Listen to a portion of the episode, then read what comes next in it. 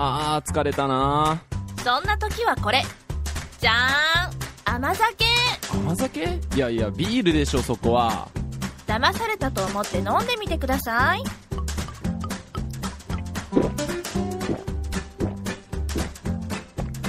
これはバーベキューにぴったり合うぞ。でしょでしょ。この甘さでノンシュガーこれを飲めば体調もバッチリ。えー、これネットでも買えるの？もちろんでやんぴ疲れた時は甘酒の新常識。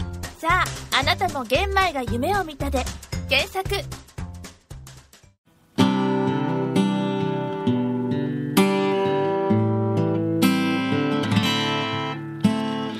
伝えたいこと。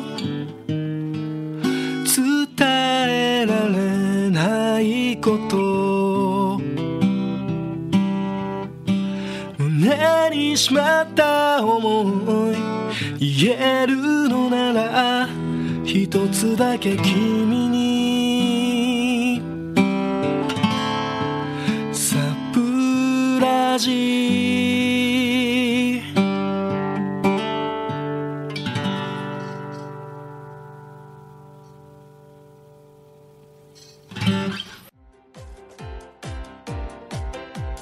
こんばんは。今週も始まりました。サプラジ MC の細野正樹です。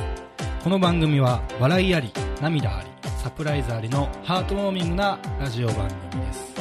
それでは早速今日のゲストをご紹介いたしましょう、えー今日のゲストは安城貴彦さんです。よろしくお願いします。お願いしまお願いすします。安城さん、はい。今日ラジオ番組出演ということで、はい。ちょっと簡単にですね、はい。自己紹介をしていただきたいなと思うんですはい。よろしくお願いします。はいわかりました。はい。えっと安城貴彦と言います。えっと出身が千葉で7月に30になるえっと年です。はい。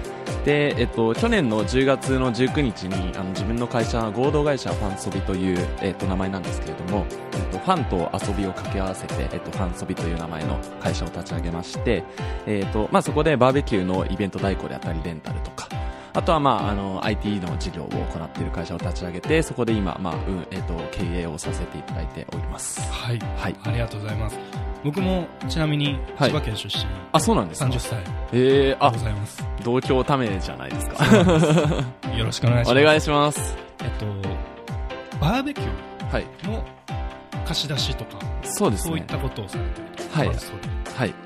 はいバーベキューのその会社をしているはい。安城さんは、はい。当然バーベキューが好き。めっちゃ好きですね。バーベキューが好きということは、はい。酒が好き。酒も好きですね。どのくらい好きですか？酒は。いやもうしこたま飲むぐらいですねわかりました。毎。早速、では、はい。あの、最初のコーナーなんですが、はい。酒絡みでですね、僕と一緒にキャバクラにはい。行っていただきます。おこれからですね。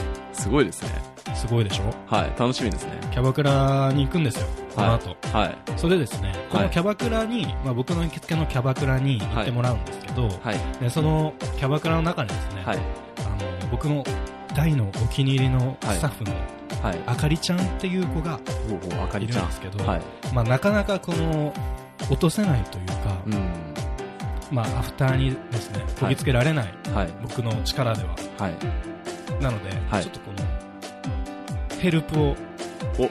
頂戴いたしまして、はい。一緒にそのあかりちゃんをはい。落としにかかるという。はい。それで、はい。もしそのあかりちゃんを落とせなかったら、はい。あのーちょっと罰ゲームをですね、はい。やってもらいたいなと。はい。番組内の一番最後に、はい。まあ、歌を、はい。えー歌うコーナーがあるんですけど、はい。そこで、まあ、一緒にこう盛り上がってもらう、はい。言い換えると一緒に歌ってもらう。うーんという罰ゲームを受けてもらいたいなと。まあ、もちろん、あはい。の、あかりちゃんを落とせたら、はい。この罰ゲームを回避できるんですが、ーおーなるほど。安城さん、い。やりますか？やります。やりませんか？やります。あやりますか？食い気味ではい。やりますと。ありがとうございます。じゃあ、早速ですね、はい。行きたいとはい。思います。はい。楽しみです。大丈夫かはい。それでは、行きましょう。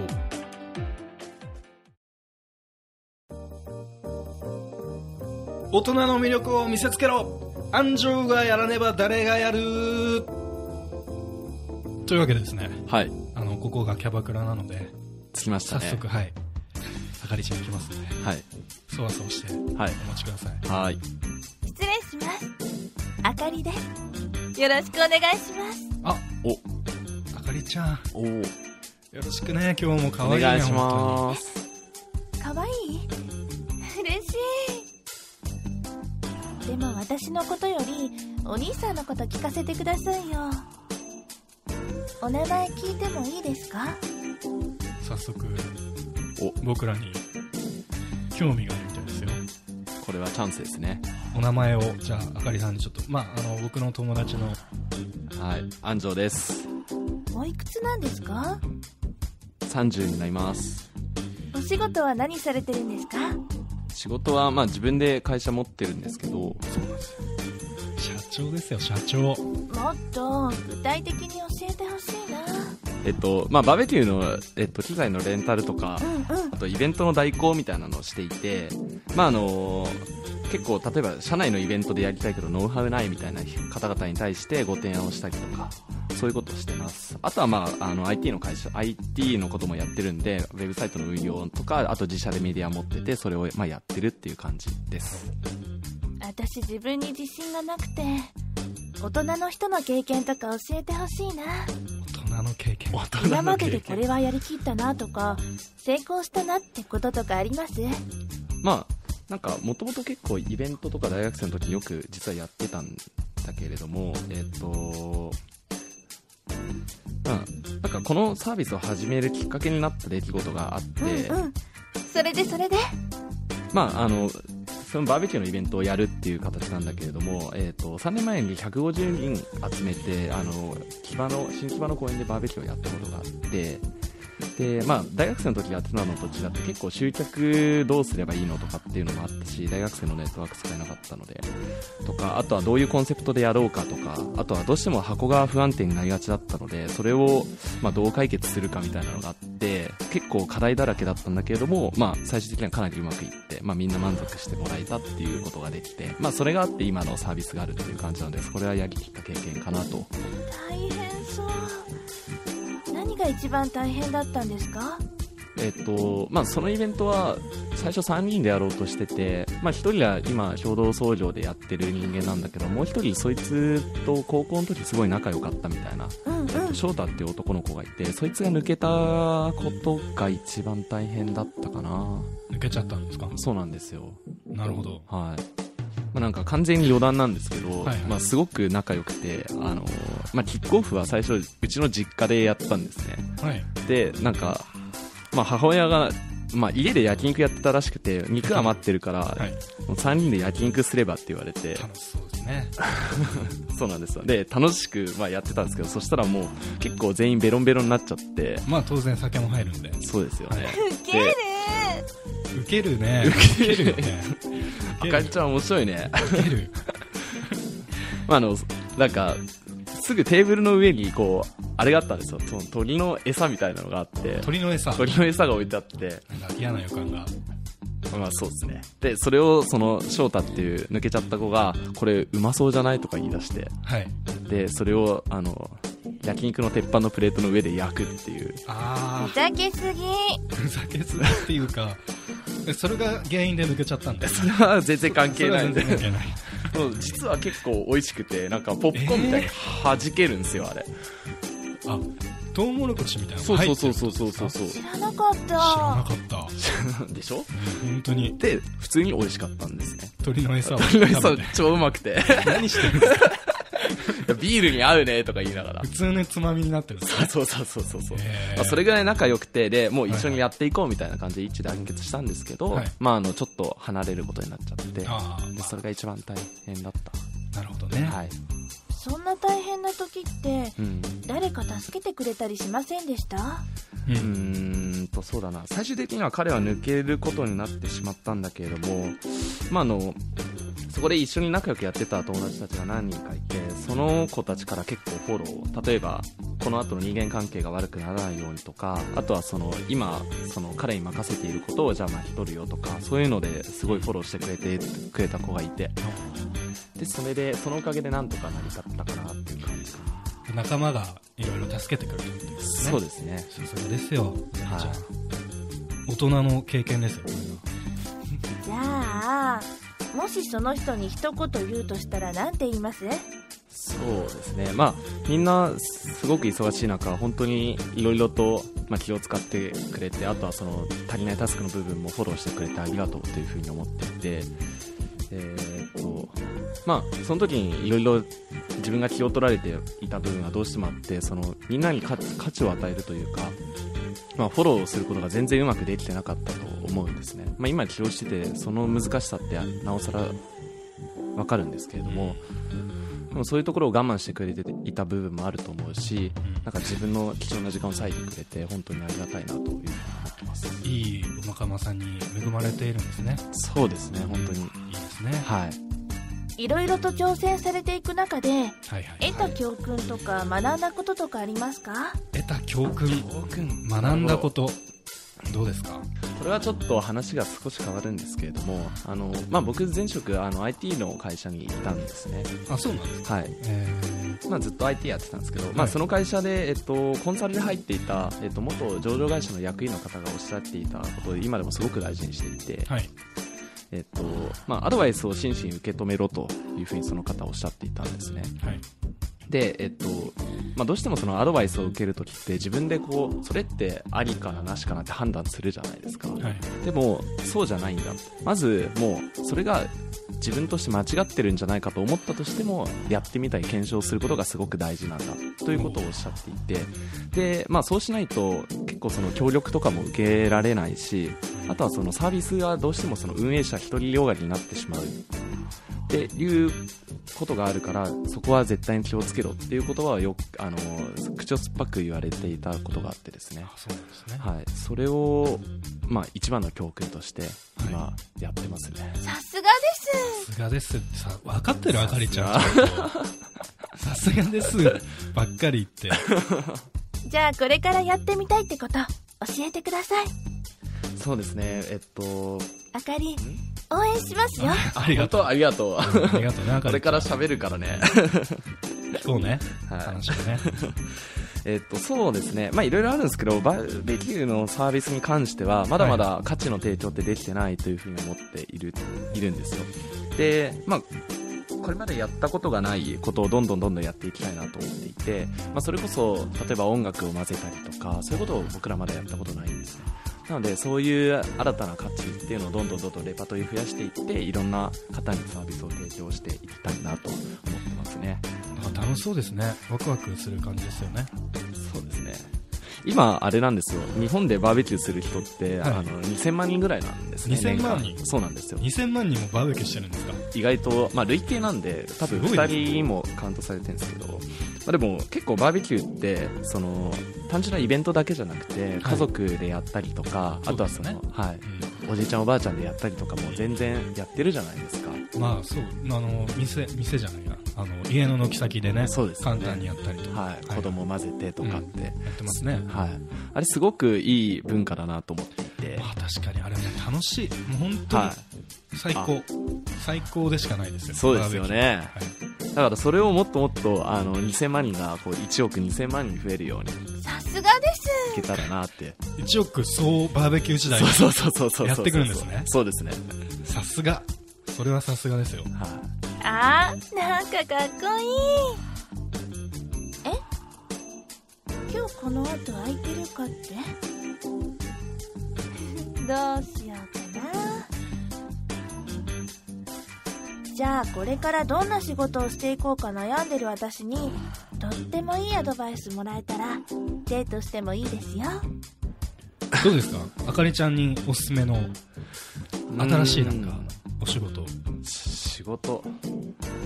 あまあでもそうですね。これは前職の社長によく言われていたことなんですけれども、はい。まああのすごく風通しのいい会社だったんで僕毎週社長と飲んでたんですけどすね。はい、その時よく言われていたのが、はい。あのまあ、困ってる人の何が困ってるかを見極めてそれの解決をあの提案できるようになりなさい。っていうふうによく言われていて、うん。あかりちゃんも多分いろんな人と話すと思うので。まあそれはもういろんな人とね、うん。たくさん話す。はい。なのでそういう人たちの困ったっていうのを解決してあげるにはどうしたらいいのかなっていうのを真摯にめちゃくちゃ努めていいいアドバイスじゃないですか知らなかっはい、いい知らなかったよね あのーキャバクラサシスセソっていうのがあるんですけど。さすがです。すごいですね。知らなかった。もうあかりちゃんはそれに忠実に仕事のできる女ですよ。あかりさんは。間違いないですね。知らなかった。知らなかったね。知らなかったでしょ。キャバクラサシスセソっていうのがあるんですよ。ゲウケる。ル呼ばれちゃいました。え？楽しかったです。楽しかった。また来てくださいね。いうんまた。失礼します。ありがとうじゃあねちゃった残念でした。残念ですね。残念でしたね。なんとですね。はい。あのアフター今回も。はい。お誘い失敗ミッション。達成ならず。ならず。ということですので。まあ後ほどはい。あの最後のコーナーで、はい。まあ歌をですね。はい。あの歌うコーナーがあるのでその時にちょっとお手伝いをはい。できればしてもらいたいなといはい。うわかりました。ことでございます、はい。まあ、あかりさんは落とせなかったですけれども、はい。またいつでもはい。僕はあの連れてくので。あわかりました。まああのあかりさんをバーベキューに呼んでもいいですけどね。あそうですね、はい。そこミッションにしたいですね。そうですね、はい。あの全然あかりさん貸し出すんで。ぜ わかりました。ひよろしくお願いします。はい。はい、ありがとうございました、はいありがとうございます涙腺崩壊。ラジオを通して伝えよう。安城さんが大切な人にお手紙を読むぞのコーナーです。なんとですね本日ははい。安城さんに、はい。えーお手紙をご用意してもらっています。はい。えーまあ普段照れくさくて伝えられない思いや感謝の気持ちそういったものを、えーまあ、お手紙にして誰かにはい。読み上げお届けするというそういう趣旨のコーナーでございますはいはい安藤さん今日は、はいえー誰に向けてお手紙を用意してきていただいたんでしょうか？はい。えーっと、まあ、結婚が決まっている、えっと、女性、ゆかさんという女性に手紙を書いてきました。ゆかさんはい。婚約者の方ということですかね？はい。ご結婚されるんですね？そうですね。いいなあゆかさんにお手紙を書いてきていただいているのではいあ。の安城さんの心の準備ができ次第もうお手紙を早速読み上げていただければと思いますはい。どうですか？大丈夫ですか？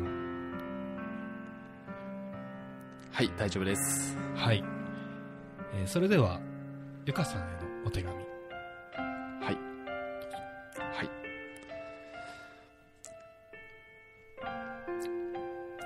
ゆかへ、えー、と、まあ、今一緒に住んでるけれども、感謝の気持ちを伝える機会ってなかなかなくて、まあ、伝えたいなと思って手紙にしてきました。まあ、付き合って2年半と1ヶ月経ちましたけれども、どうでしょうか。まあ、僕は毎日すごく楽しく過ごせてます。本当楽しくて楽しくてしょうがない毎日を過ごせています。まあ、実は付き合って2週間どころか多分1週間くらいで、あもうこの人だなと、実は僕は思っていて、で、思っていたにもかかわらず、プロポーズの仕方にすごい迷ってしまって、結果、まあ、1年近く待たせてしまった結果になってしまい申し訳ないなというふうに思ってます。あと、まあ、プロポーズしてからも、まあ、あの、僕は会社辞めたりとかもあって、で、そこからまた1年経ってしまって、えっ、と、それも本当に申し訳ないなと思ってるんですけれども、まあ、あの、今月やっと式場が決まって、で、まあ、結婚式の日も決まって、で、あの、まだまだ、まあ、いろんな壁とか、まあ、あの、気が抜けないと思うけれども、これからも二人でもっともっと、まあ、楽しく笑える毎日を過ごせていけたらなと、まあ、思っています。で、普段、まあ、伝えられていないけれども、まあ、改めてゆかにはいつも感謝していまして、で、ちょっと普段は恥ずかしいけれど言葉にしてみました。はい。まず、会社を辞めるときですね、実は、辞めていいって急に LINE で聞いたんですけれども、まあ、あの、そんな急な状況で不安にさせてしまうようなやり方だったにもかかわらず、まあ、すぐにいいよって返してくれて、本当にありがとう。あの、めっちゃ不安なことさせて、あの、不安にさせてしまうことしてるなと、後から思ったんだけれども、まあいいよと言ってくれたことですごく勇気づけられて、まあ次の挑戦できることになりました。本当に信じてくれてありがとう。で、その次に会社を作る時も、また大丈夫と言ってくれて本当にありがとう。まあ普通だったら反対する人も結構多いと思っていて、まあ、の実際ゴールデンウィークにちょっと地元に戻った時も、まあ、地元の友人に、え、マジでみたいな。まあ、ちょっと反対というか、まあ、曇った顔されたことがあって、まあ、あの、彼女さん不安じゃないの？結婚決まってるでしょ？っていうふうに、まあ、言われたんだけれども、まあ、あの、その反応は確かに理解できるけれども、でも一番不安なのは、その当事者であるゆか自身だと思っていて、で、まあ実際会社作ってから半年経った今、すごくいい経験、まあいろんな人であったり、まあいろんなサービスとか、いろんな、えー、っと、まあ事業を今携わることができていて、で、まあ自分自身すごくいい経験ができるし、まあこれからの人生をもっともっと楽しくなるような展開が待っているなというふうに思っています。もし、会社を作る前に、ちょっと言った時に反対されてたら、まあ俺も決断しにくかったと思っていて、その時も後押ししてくれてありがとう。で、最後に、毎日ゆかも、まあ、仕事で疲れているのに、家に帰ってきてご飯を作ってくれて、本当にありがとう。まあ、最近は家事が僕は全然できてなくて、本当に申し訳ないなと思っていて、洗濯物とかちょっと頑張りたいんだけれども、まだ毎日ゆかのご飯を楽しみにしながら仕事をしてます。で、えっ、と、毎年1回は行っていた旅行、今年も今年はまだ2人で行けてないけれども、まあ、あの、どこか時間作って一緒に行って、まあ、毎年の恒例にしていきたいなと思っています。まあ、海外旅行とかも、ぜひ一緒に行こう。これからもよろしくね。本当にありがとうございます。はい。ありがとうございました。なんかすごくはい二人の、はい。お二人の仲の良さが伝わってくるというか、はいなんか普段のその仲のいい光景がこう、もやもやもやっと出てきてですね、はいなんかすごく羨ましいなっていうか、はい。結婚いいなと思いました。手紙の内容もすごく、はい。あの、温かい感じですごく良かったです。はい。ありがとうございます。で、安城さん、はい。あの、実はですね、はい。安城さんにもお手紙がはい。届いております。そうなんですか？安城さんへお手紙ですね。はい。えー、まあ今から2通お手紙をはい。読み上げます。はい。安城さんへ向けてのお手紙をいただいてますので、はい。ちょっとお手紙を読みたいと思います。はい。ジャイアンツ好きの佐久間です。え？え？え？どういうこと？数年前に友達に誘われてバーベキューに参加した時にいたのが安城さんでした。はい。えー安城に初めて会った時に、インスタグラムってどうやってやるの？とすごい聞かれたのを今でも思い出します。最初の印象は、何この人？でした。それから一緒にゲーム、一緒にゲームをしたり、ラーメンを食べに行ったり、スキーに行ったり、バッティングセンターに行ったりしていますが、未だにカメラを向けると絶対に変顔する理由がわかりません。次会った時に教えてください。はい。特に最近は友達と一緒に野球観戦に行く機会が多いですね。安城の線でジャイアンツファンの私がいつの間にかヤクルトファンになって山田選手を応援するようになりました。はい。しかし、そのヤクルトは今めっちゃ負けています。はい。それもこれも安城と一緒に応援している時はヤクルトが必ず負けるというジンクスがあるからです。確か未だに応援歌を覚えられない安城はファン失格だと思います。に。そうですね。安城といえば、すぐ合コンに行く男として有名です。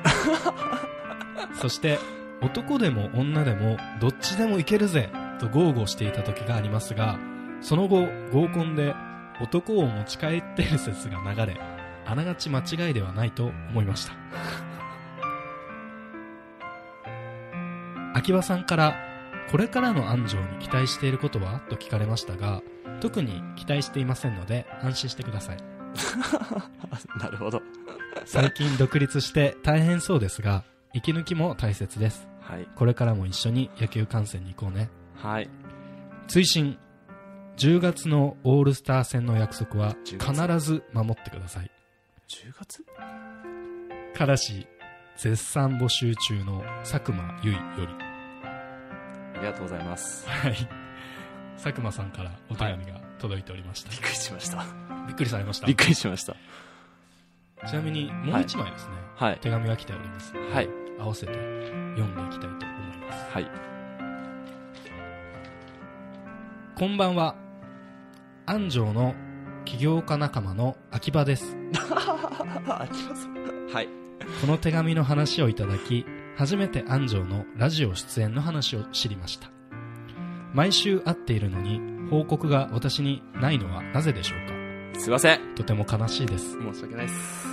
それはさておき年齢は私が2個上ですが2015年10月に安城が独立し私が数ヶ月遅れての2016年2月に独立しました。同じ会社設立1年目として私にとっては唯一の起業家仲間であり信頼できる頼もしい友人です。今まで共通の友人が多いのに全く顔を合わせなかった私たちですがお互いが起業して以降不思議なことに毎週会うようになりました。必然的に相談にも乗ってもらう機会も多く税理士さんを紹介してくれたのも安城でした。本当に助かりました。安城といえばすごい食べるのに太らない男というイメージですよく東京駅地下街のしゃぶしゃぶのお店に行きますがはい。しゃぶしゃぶが好きだからといっても、あそこまで食べられる人は見たことがありません。だけど太らない。理由がわからない。ダイエットでもしているんですか？今度太らないコツをコンサルティングしてください。お互いスタートしたばかりの会社、これから切磋琢磨しながら成長していけたら最高ですね。そして、また一緒にしゃぶしゃぶに行こう。安城にだけは負けないように、密かに闘志を燃やしています。これからもよろしくお願いします。合同会社リクエストエージェント代表秋葉良一。はい。はい。ということで、お二人お手紙をいただきまして、はい。この、まず、佐久間さんはいと。いう方、佐久間さんとは、えっと、どういったご関係なんですか？あ、もう単純な友達なんですけど、はいすごくまあ仲良くさせてもらっていて、はい。まああの、毎週、週に1回は顔を合わせてますね。あ、仲良しなんですね。はい。まああの、複数でなんですけどね。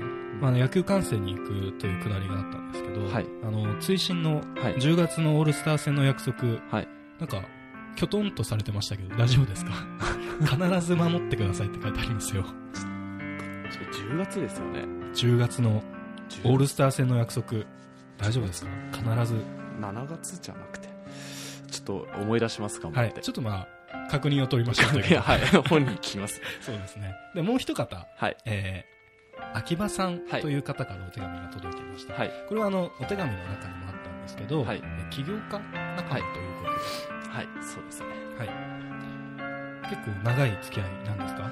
そうですね。えっと、まあ、もう10年以上前から秋葉さんというすごい方がいるっていうのは知っていたんですけれども、はいえっと、まあ実際にお会いしたのはよ3、4年ぐらい前ですね。で、それから結構仲良くさせてもらってます。はい。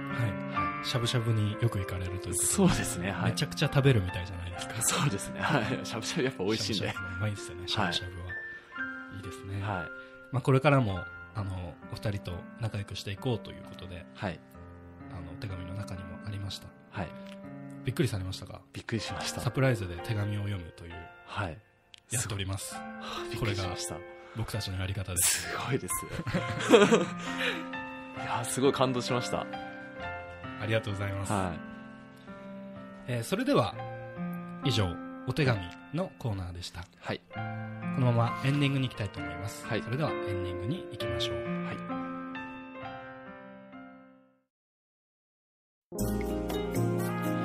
い。それではエンディングの時間となりました。はいハジョさん、今日はありがとうございました。ありがとうございました。あっという間でしたあっ。という間ですね。はい楽しかったですか？楽しかったです。これからまだお楽しみが最後一つ。お、あの、冒頭のはいキャバクラコーナーで、はい。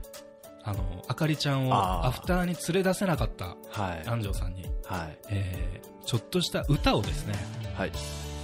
手伝ってもらいたいなと。はい。で、あの、僕が今日この安城さんの話はい。を元に作ってきた歌がありますので、そうですね。そちらの感想の時にですね、はい。まあなんやなんやとあの愛の手なりはい。即興なりを入れてもらえればと思います、わかりました。い、けます？いけます。大丈夫ですか？はい。わかりました。じゃあ早速ちょっとじゃあ歌をですね。はい。歌いたいと思いますので、はい。来たるべくタイミングではい。ガンガン入ってください。はい。はい。わかりました。よろしくお願いします。お願いします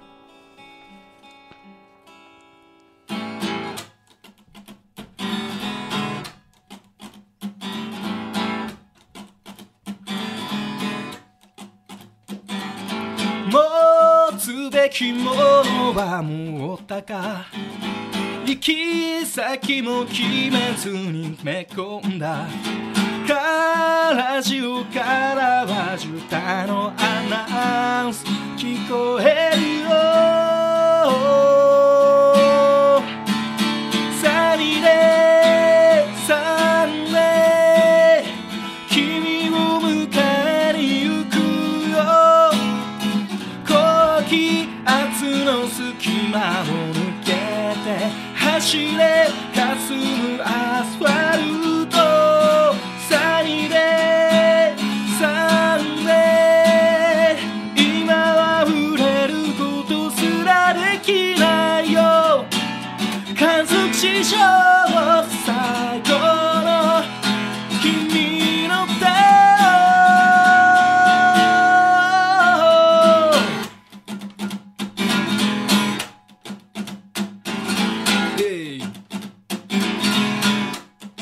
安城さん。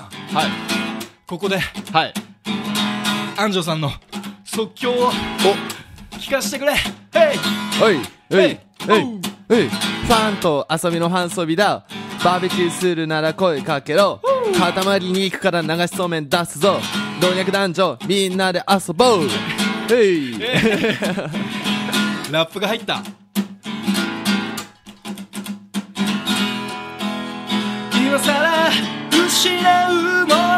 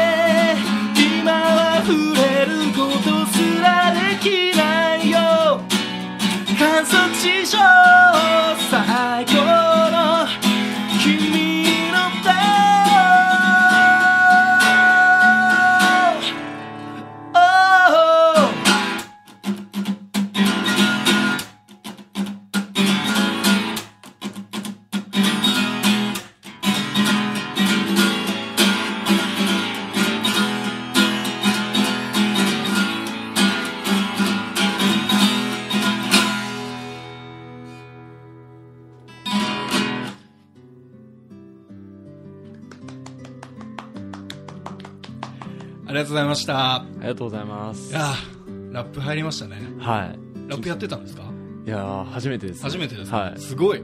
緊張しました。で。いい感じに。はい。